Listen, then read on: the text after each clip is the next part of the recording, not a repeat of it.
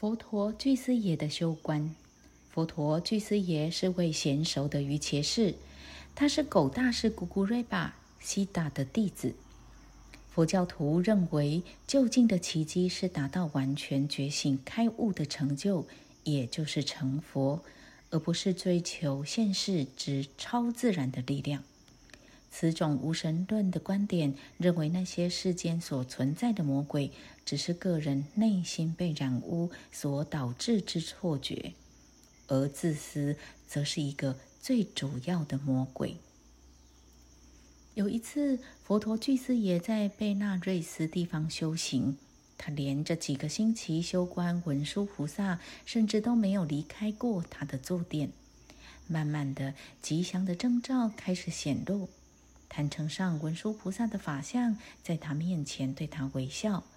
盛放酥油的供杯开始自由的沸腾。前一次法会所供奉的花朵本来已经枯萎了。现在又神奇的绽放，显得芳香又鲜艳。佛陀居士爷明白成功在望，于是加倍用功。同时，他开始考虑是先啜饮清净酥油的甘露呢，还是先供养神奇的花朵？他感到犹豫重重。就在那时，一个傲慢的魔女掴了佛陀居士爷一个耳光，企图阻挠他开悟。光明升起的地方，阴影也会加深。佛陀巨师爷顿时不省人事。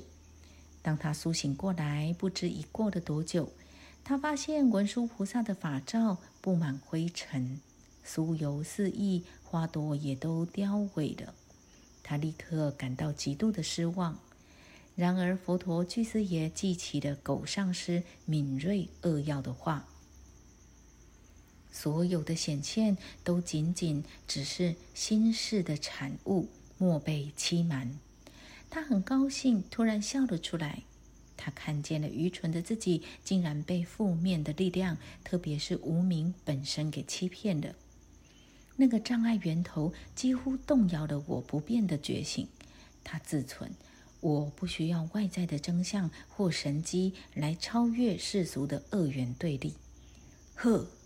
一声大叫，佛陀居士爷从座位上一跃而起，把变硬的酥油舔光，把枯死的花抛入虚空，以飞舞的胡须将满是尘灰尘的法罩拭尽，然后不再禅坐，大步离去，每一步都震动大地，自在如风。如此，大师们引导着这个世界。